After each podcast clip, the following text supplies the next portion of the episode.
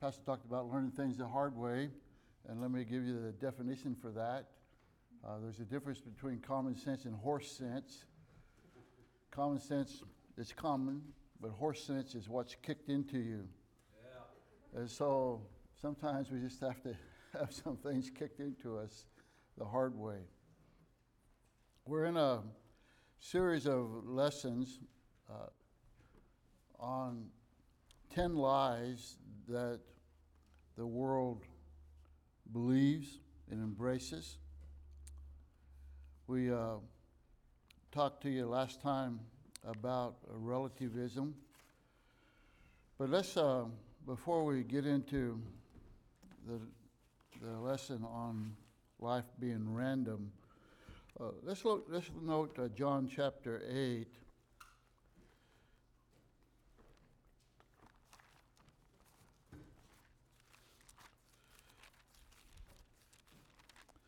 In John chapter 8 and verse 44,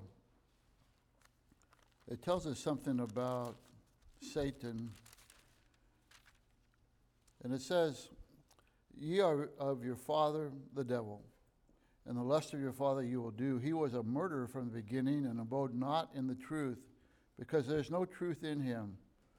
When he speaketh a lie, he speaketh of his own, for he is a liar and the father of it.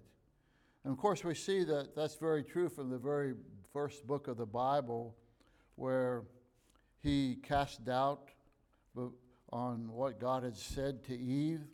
He said, Yea, hath God said? And then he goes on further and just directly contradicts what God has said. When he said to Eve, uh, You shall not surely die if you eat of that fruit.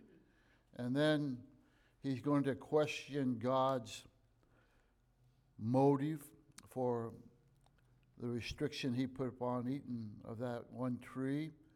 And he said, For God hath know the day that ye eat thereof, then your eyes shall be open, and ye shall be as gods, knowing good and evil. And so Satan has been busy ever since his fall and decimating the world uh, by distributing falseness and lies. And there's a number of lies in this series we're going to look at that uh, people have embraced. Uh, the last time we were here, uh, before uh, Brother Sargent spoke last week, we talked to you about this idea of relativism.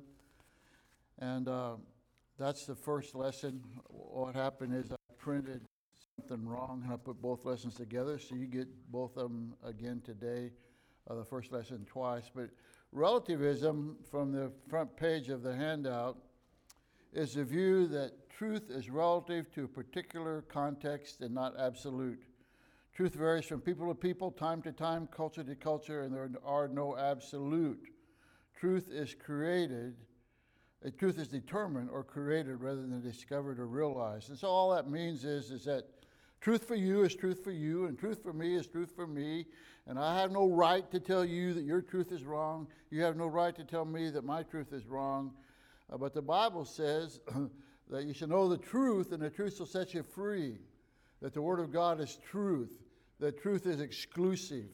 And we kind of summed up that by, uh, you're there in Romans, uh, if you go to Romans chapter 1 and verse 19 uh, it, this kind of uh, brings this whole argument of relativism to an end. And actually, uh, I mean, as you were here and heard that lesson, this, this thinking, this philosophy of relativism is what engulfs our world today.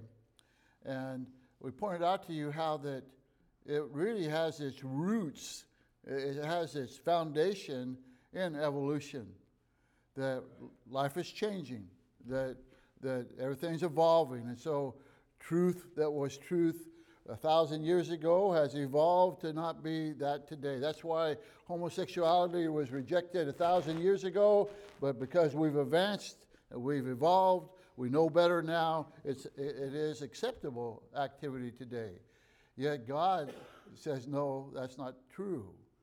And, and, so he wants to present us the truth. And in Romans 1.19, uh, there's a couple of uh, key little words here. he, uh, he says, because that which may be known of God is manifest in them, for God has showed it unto them. Uh, you see the word, little word uh, in, and you see the word, He's manifested it unto them. In has to do with every man has a conscience in a sense of right and wrong. And you, you find that over in uh, the second chapter of Romans, chapter 2, verse 14, where he says, For when the Gentiles which have not the law do by the nature of the things contained in the law, these having not the law are law unto themselves, which show the work of the law written in their hearts, their conscience also bearing witness in their thoughts, and meanwhile accusing or else excusing one another. People try to say, well, you want to believe that truth, you want to believe that is true uh, in a moral, in a moral uh, way, uh, moral issues. I don't believe it's true. It's true for you. But the Bible says that, that every man has within him this conscience and a sense of right and wrong. We don't have to spend all of our time arguing those things. Uh, God's already been there before us. And then when it says manifest unto them, really that's, that's speaking about uh, Psalms 19, uh, the, the, the heavens declare the glory of God, and the firmament showeth his handiwork, that is manifested unto them, that is the person of Christ in creation. And so, actually, you know, instead of spending all of our time defending the truth and trying to, you know, show the, the uh, stupidity of relativism, uh, God's already been there. And what we just need to do is give, give the truth, is just unleash the truth. Uh, the Word of God is quick and powerful and sharper than a two edged sword. And uh, I've never known anybody that has to defend a lion before. Uh, a lion takes care of itself, and so does the Word of God. It takes care of itself.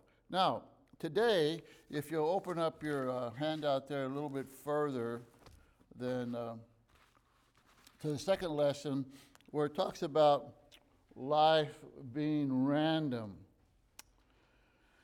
That, that in today's world, that life is uh, random. What do we mean when we say that the, the, the lie today concerning life is random? Well, it's the idea that everything in life, the good times and the bad, the joys and the disappointments, the open doors and the roadblocks, are ultimately a product of a chance. It's a product of being in the right place at the right time. And uh, we live in a world where uh, people see themselves as victims of random circumstances. Success is being born on the right side of the tracks. Success is being uh, genetically superior, is to be academically superior, socially and materialistically. And as we said, being in the right place at the right time. And again, this idea of randomness, this idea of, you know, the dice was rolled and I was lucky, you know, that I was, that, that, that I was there when they was talking about the job and, and, uh, and, I, and I put myself forth to get the job. And it was just a happenstance that I was in the right place at the right time. Well, let's go back and remember that, that evolution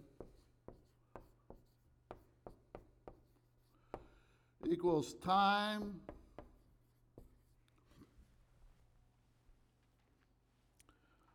plus chance plus matter. And as I, as I mentioned last week, this thing, uh, this, this evolution is not just about biology. It's a philosophy. And it's a philosophy that covers all aspects of our lives. And when it comes to this randomness, you see the word chance. That, that some people are better off today because they were lucky. That, they, that, they, uh, that, that life is random. But um, look over into Psalms uh, 139. In Psalms 139, I think we'll begin to see that life is not just based upon randomness, the roll of the dice. In Psalms 139 and verse 14, I will praise thee, for I am fearfully and wonderfully made. Marvelous are thy works, and that my soul knoweth right well. And so you see here that David, when he's speaking concerning himself, he said that he was fearfully and wonderfully made, that, that, that he wasn't a product of time and chance. His life was not just composed, composed of, of being at the right place, that he went down uh, and the giant was there and he knew how to throw a sling, and it was all just happenstance that his dad sent him down there at that moment and to, to take some food to the armies. And it, it was a lucky moment in time that David went and it was lucky that the, that the sling was, was slung and the rock went and hit, hit the giant in the head and a product of chance. No, David says that he's fearfully and wonderfully made, not a product of chance. And then he says in verse 16, Thy eyes did see my substance, yet being unperfect, in the book all my members were written, which in continuance were fashioned when as yet there was none of them. And then he says in verse uh, 17, How precious also are thy thoughts unto me.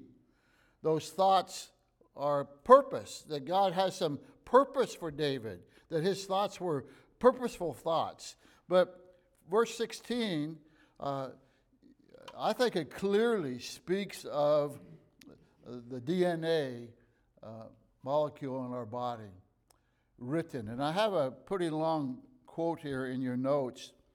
If you think your life is random, chance, uh, chance, if you think your life is random, chance thinking about the complexity of human cells, and particularly DNA molecule. What is DNA? DNA is a large, complex molecule that carries the information that determines the characteristics of living things. A single human chromosome, a DNA molecule, contains 20 billion bits of information. How much is that? What would be its equivalent. If it were written down in an ordinary printed book in modern human language, 20 billion bits are the equivalent of about 3 billion letters. If there are approximately six letters in an average word, the informational content of the human chromosome corresponds to about 500 million words.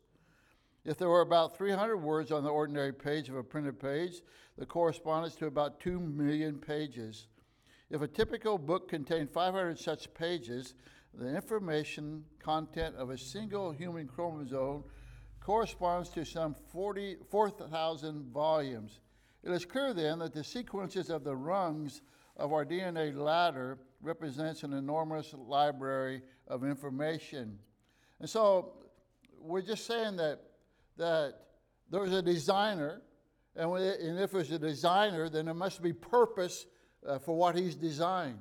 And, and what evolution is saying, evolution is saying, let's say we, we just pulled up a, a, a 2021 uh, new car, Honda CRV, or whatever you want to put there, and you say, who made this? And you'll say, well, uh, the car made itself, or the car, he, he, uh, he, he wrote the manual for uh, and uh, set the blueprints for the car and now has existed. Well, you see, that's really what evolution is saying. That evolution is saying that, that the DNA molecule came about by chance and it was written by itself to produce itself. Well, how stupid is that? Just the DNA molecule tells us that life is not random that though you may not, uh, I didn't like this morning what I saw in the mirror, nevertheless, I was given, and I am who I am, and God made me. And for us just to simply realize that God made us uh, makes purpose in our life. Why, why are those who embrace evolution, uh, you know, they have to, they have to believe in relativism. They have, they have they have no purpose in life but what they make from it. And so actually, to say that, you know, my life is just a series of, of luckiness and a series of chances and a series of things that, that I was in the right place at the right time, it's really a direct assault. Uh, it's a really a challenge. It's an affront uh, to the God who created us.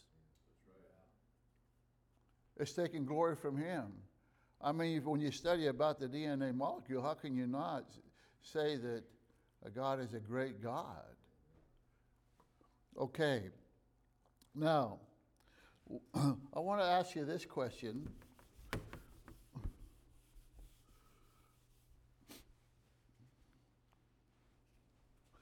What percentage, if we're doing percentage, what percentage is, of success, what percentage of success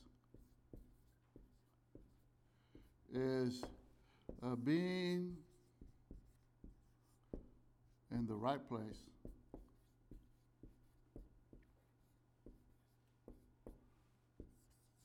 at the right time.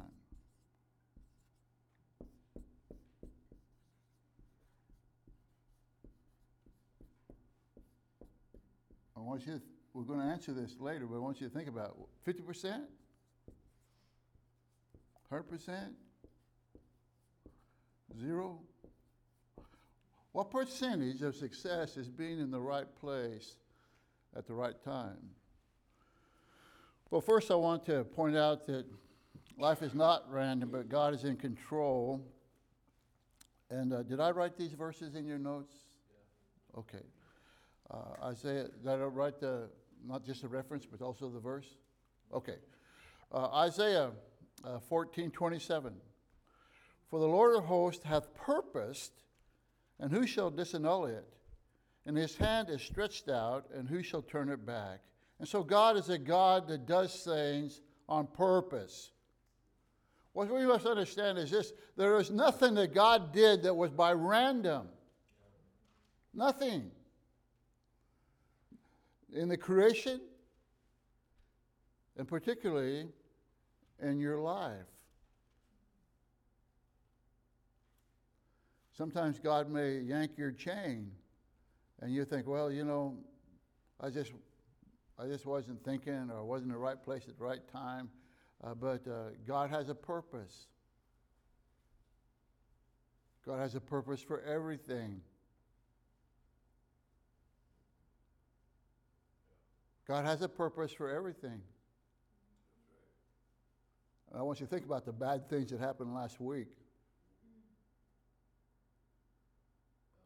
What was God trying to do? It's not random. The things that happen and come into our lives are not random. And I'm not saying we're going to get on and see this. I'm not saying that our sin can't reap the consequences and God is not in the sin, but He is in the law of sowing and reaping. And God can still take Romans 8:28 and work it for good to those that love God or call according to His purpose. But life is not random. In Job 4, 42 2, I know that thou canst do everything, that no thought can be withholden from thee. And that word thought means purpose. No intent can be withheld from you. And Proverbs 21 30, there is no wisdom nor understanding nor counsel against the Lord. And so, uh, no one is going to succeed in opposing God and God's will.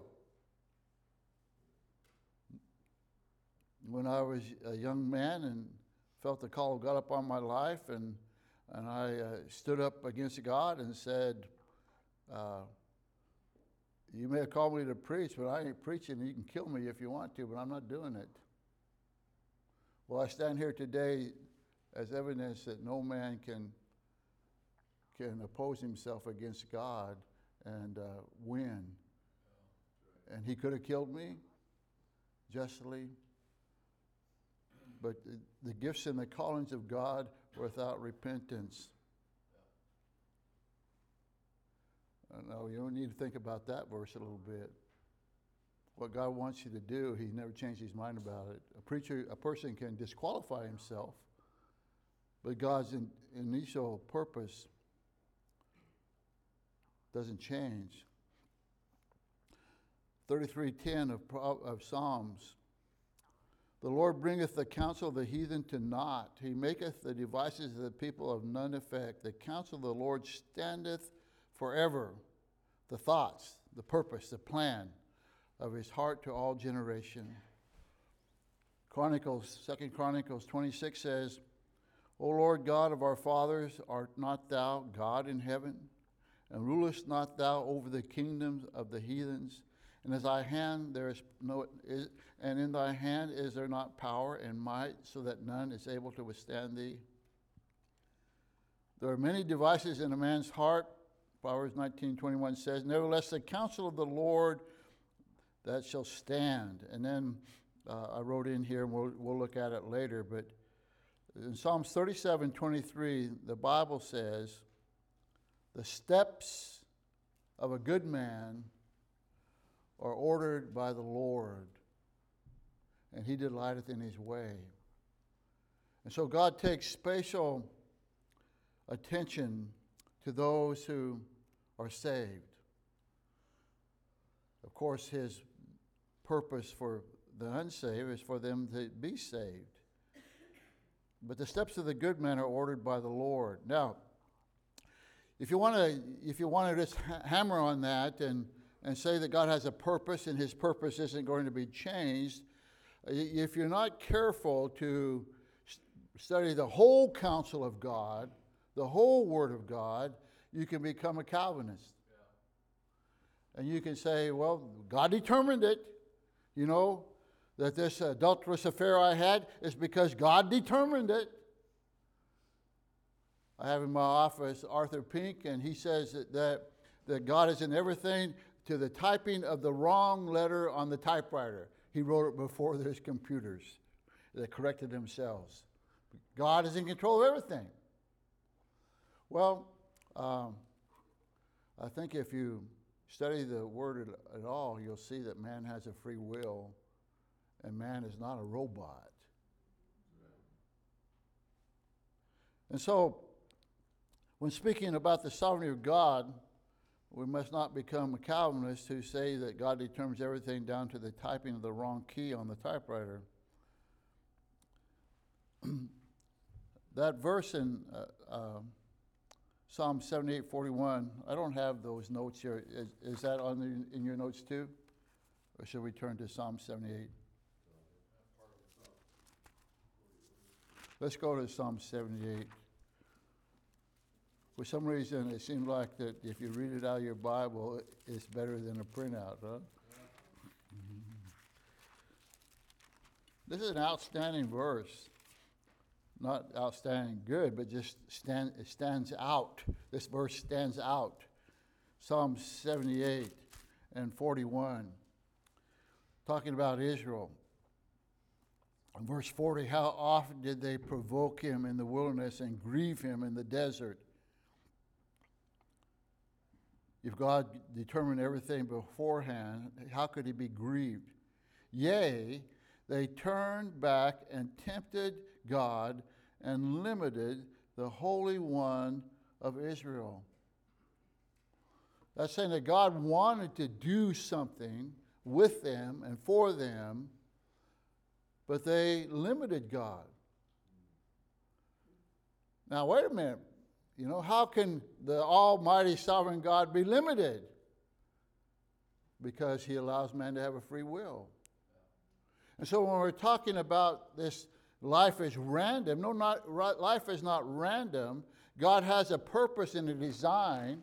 God has some things that He wants for us, but a, we have the ability to make decisions that put us out of the will of God, put us out of His perfect will. That He has, that He has a plan for us that's not like anybody else's plan, but a plan specifically for you, and you can miss it.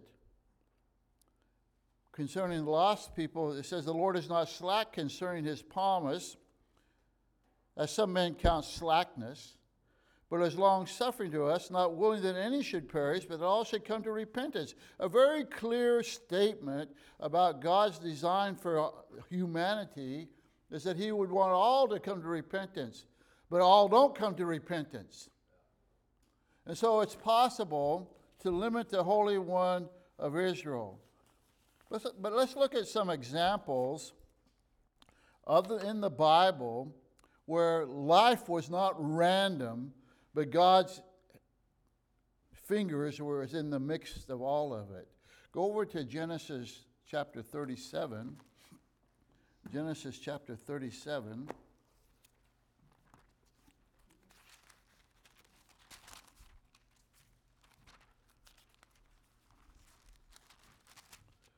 Jacob has sent Joseph down to see how his brothers are doing in the grazing of their livestock. And verse 14 of Genesis 37 And he said to him, Go, I pray thee, see whether it be well with thy brethren, and well with the flocks, and bring me word again. So he sent him out of the vale of Hebron and he came to Shechem. And a certain man found him, and behold, he was wandering in the field. And the man asked him, say, What seekest thou? And he said, I seek my brethren. Tell me, I pray thee, where they feed their flocks. And the man said, They departed hence, for I heard them say, Let us go to Dothan. And Joseph went after his brethren and found him in the Dothan. What a wonderful chance circumstance. He was out there wandering around He's looking around, wandering around like a, uh, like a goose in a fog bank. And this guy just happens to be there. And uh, he says, have you, you know, have you seen my brethren? No, listen, God was in it. The life is not random. The God is in the affairs of men. And then look down there in verse uh, 24 of chapter 37. And they took him and cast him into a pit, and the pit was empty. There was no water in it. Well, pits were made for water, pits were made for trying to catch animals and stuff. But just that when he came there, the pit just happened to be empty. And now they're discussing whether to kill him or not. What are we going to do with this guy who has, he thinks that uh, all the sheaves are going to bow down to him and the moon and the stars and the moon and the sun and the stars bow down to him. What are we going to do with this arrogant Joseph who is daddy's favorite? And he gave him that coat of many colors. Well, let's kill him. Let's just get him out of our life. Let's get rid of this pain in the rear. And verse 25, and they sat down to eat bread, and they lifted up their eyes and looked, and behold, a company of Ishmaelites came from Gilead with their camels bearing spicery and balm and myrrh going to carry it down to Egypt. Man, how lucky he was. Saved his neck. Because they're going to say, you know what? Instead of killing him, let's make some money on him and let us sell him unto the Ishmaelites, verse 27. What am I saying? I'm saying that life is not random. Now, I want you to think about where those Ishmaelites had to be when Jacob said, Go, go to your brethren. And how did, how did they just happen to camp right there by that pit? Well, God was in the affairs. Consider Ruth in the book of Ruth.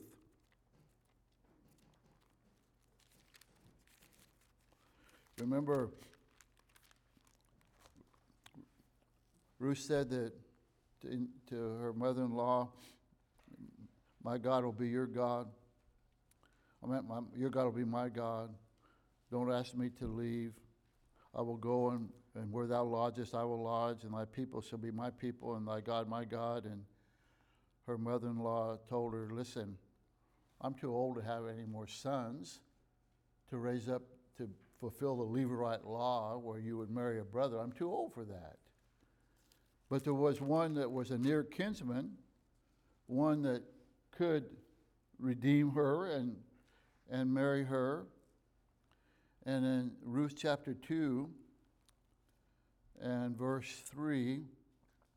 And she went and came and gleaned in the field after the reapers, and her hap, look at that, her happenstance, or it happened, it happened, her hap was to light on a part of the field belonging to Boaz, who was of the kindred of Elimelech.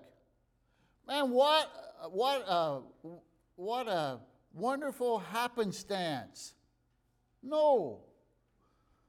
When she set out that day, there was different fields that she could glean at, and it was the law of the land not to glean the corners, and they could come on and pick up whatever fell on the ground.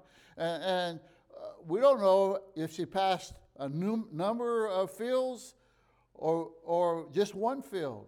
But we do know that she went to the exact field of the man who God had designed to be her husband.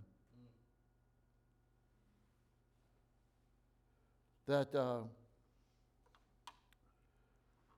happenstance.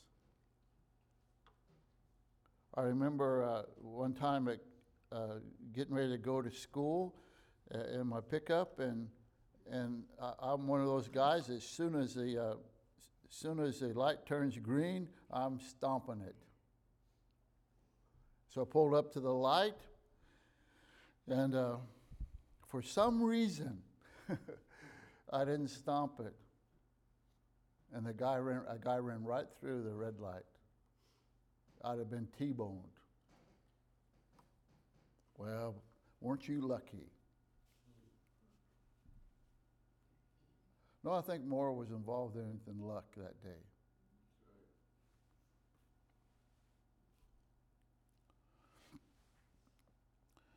And then you and I.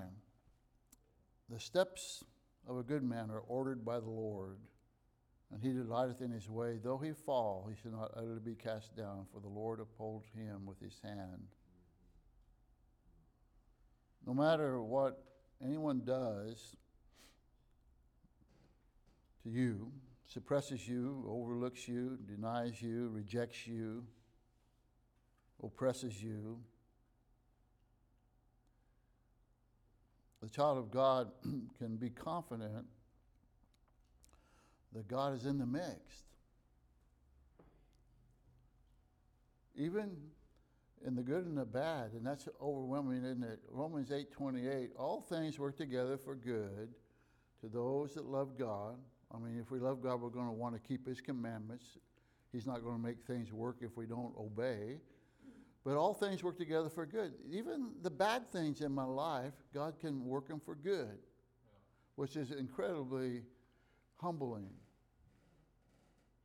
And so I want you just to, uh, you know, the Bible says, forgetting those things that are behind, press on to the mark. But I want you to just think a little bit about the events of the last couple of weeks the good and the bad. And understand if God yanked your chain, if God poured out, if you had a blessing last week, if uh, it just seemed like that you were, I'm just doing the same old, same old. I'm just going through life. Well, let me say to you that even when you consider yourself going through the same old, same old, uh, God allowed you to live. And until we become no earthly good to our Heavenly Father, He's left us here for a purpose.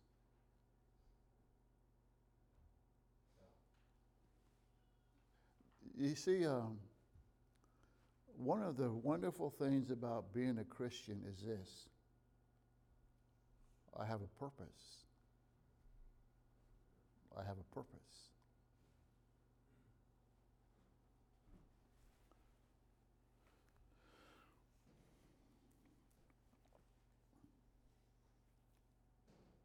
Romans says, Or despisest thou the riches of his goodness and forbearance and longsuffering, not knowing that the goodness of God leadeth thee to repentance? So, even the fact that God allows the lost man to live, it's his goodness. Now, What percentage of success is being in the right place at the right time? Well, that's one of those Humphrey trick questions. It's 100%.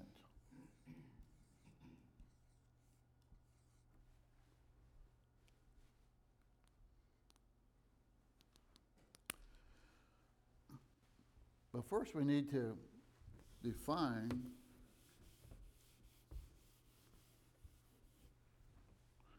we need to define success.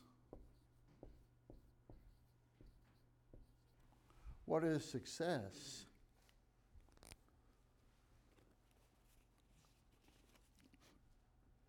Su- success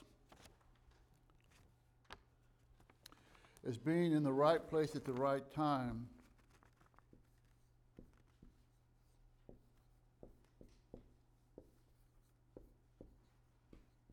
The right place is in the center of God's will. Right smack dab in the center of God's will. I read this week about um, just about judgment seat of Christ and did some study on that.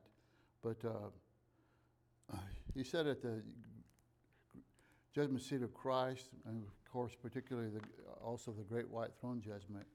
At the judgment seat of Christ, it's not going to matter how many Super Bowl rings you had, how many millions of dollars you made. What's really going to matter is whether you were in the center of God's will. Success is in the right place and the right time. The right time.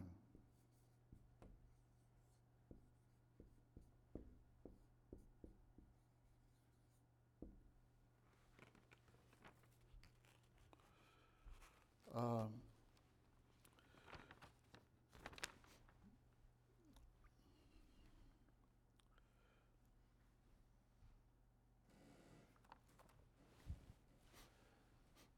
I guess I won't go there yet, but success is obedience to God,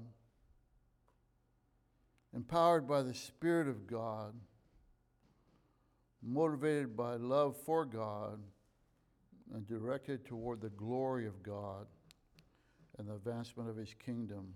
Is that in your notes? You need to mark that. Success is obedience to God empowered by the Spirit of God, motivated by the love of God, and directly and directed toward the glory of God. And so sex, success begins with, uh, you know, s- success has an element of obedience.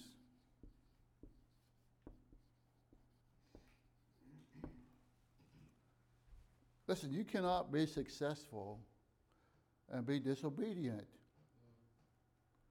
It's not rocket science. When we know he that knoweth to do good and doeth it not, to him it is what? Sin.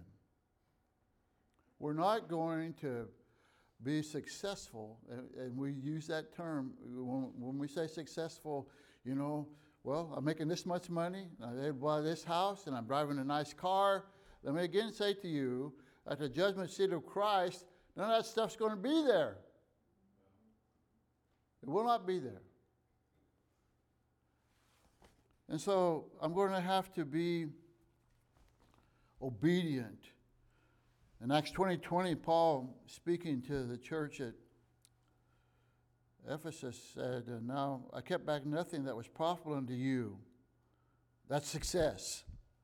But have showed you and i have taught you publicly from house to house, testifying both to the Jews and to the Greek repentance toward God and faith toward our Lord Jesus Christ.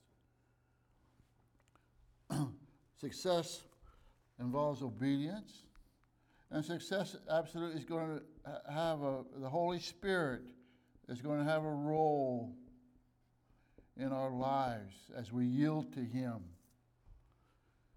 Not only is He, the Holy Spirit, necessary in our yielding for obedience, but in our power to perform. I can do all things through Christ who strengthens me. It's not about my muscles, though we ought to stay in shape. It's not about my initiative, although we ought to quickly obey and get up and get going. But the Spirit of God is necessary to bring about the fruits of the Spirit love, joy, peace, long suffering, gentleness, goodness, and uh, to empower us to do the work of the Lord. And so, life is not random. Uh, look over there in Ephesians chapter 5. How much time I got? Am I over time yet? Oh, I could probably chase two rabbits in that time.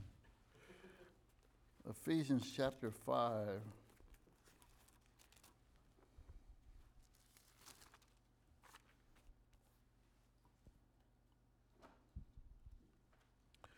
Redeeming the time because the days are evil. See that you walk circumspectly, the verse before that, looking around don't be a fool. Realize that life isn't just randomness.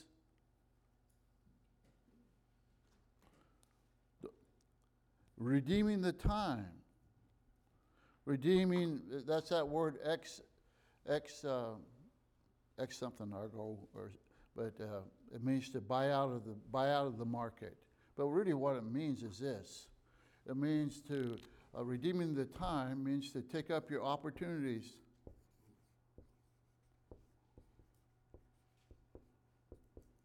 Okay, let me do something silly here.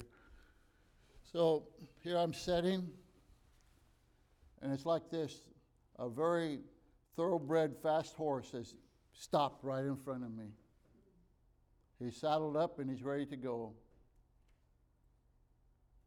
Time. It's ready to go. And it's going to go. And I can either seize the opportunity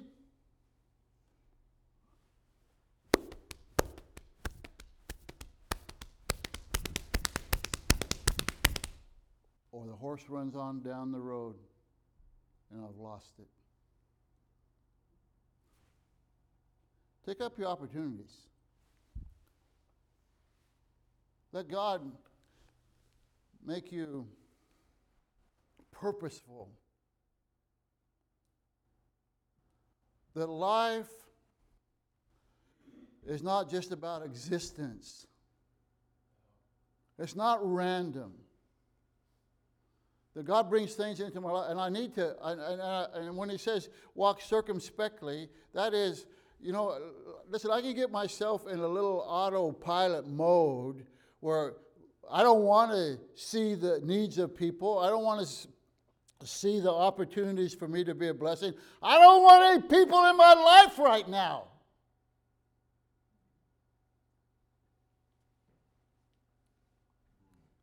And I lose my purpose.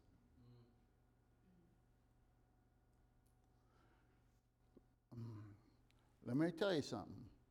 Living for self is the most miserable life you can live. Because when you get to the judgment seat of Christ, your cars, your job, your reputation, your material goods won't be there.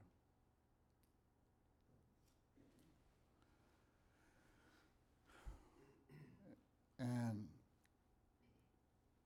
what is presented at the judgment seat of Christ will either be wood, hay, and stubble that go up in smoke, or will be gold, silver, and precious stone. And so life is not random. Go to 2 Timothy.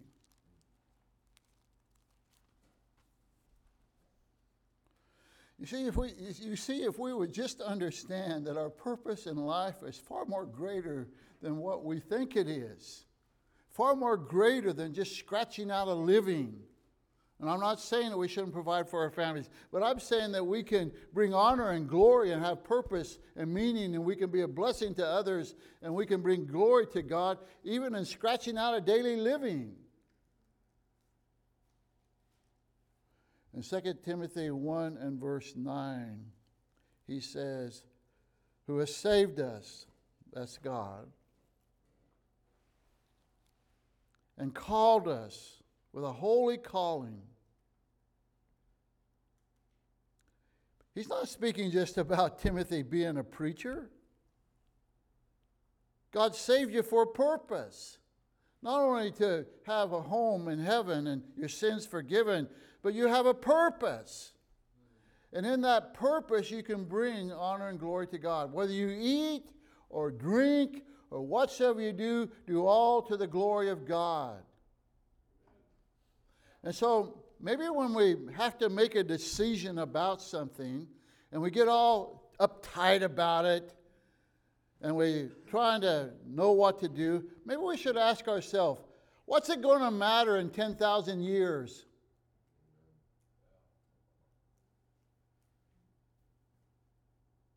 What is going to matter is if we live for the Lord. And so he says here, who has saved us and called us with a holy calling, not according to our works, but according to his own purpose and grace. As a young man, one of the things that, when I learned that one of the things that overflooded my heart was to know that God had a purpose for me. And He had a will for me. And it was only for me. He had a design for my life that fit for me. And I had an opportunity to live in the will of God or to fight the will of God. And so, life is not random. It's not a happenstance thing. That God's will is that all people would be saved. That God's will is that we would live in His purpose, that would seize the moment. The horse has stopped in front of us. He's wanting to go. He's a high strung thoroughbred. And time must be purchased. Redeeming the time, redeeming the opportunity. Grab a hold of it. Grab a hold of the saddle horn and mount up and ride. Ride in the center of God's will. There may be times that you get bucked off. Get back up and say, Lord, what would you have me to do? What do you want me to do today? And we're not talking, we're not talking about spectacular events every hour.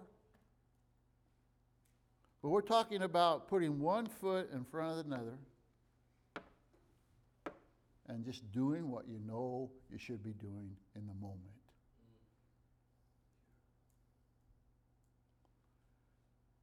You see, a far far too many guys are sitting right here when the horse is there to mount and they're wondering, well, what about tomorrow? Well, what's going to happen next year? Tomorrow doesn't belong to you. And next year doesn't belong to you. Today. Life's not random. Life has a purpose, and God wants to do some things through us where, in the end, people would say, uh, Boy, How did that happen? And you can say, God did it. It was all of God. And the joy of having a purpose and not just going Mickey Mousing through life as though life is random. It's not about money, it's not about the car, not about the house, but it's about did I do today what the Lord wanted me to do? Whether it was just get up and change your baby's diaper. And I said, just. Well, being a good mother is more than just just. Being in God's will, all right? Nothing prevents you from doing that but you. Okay? Enough preaching for today. You're dismissed.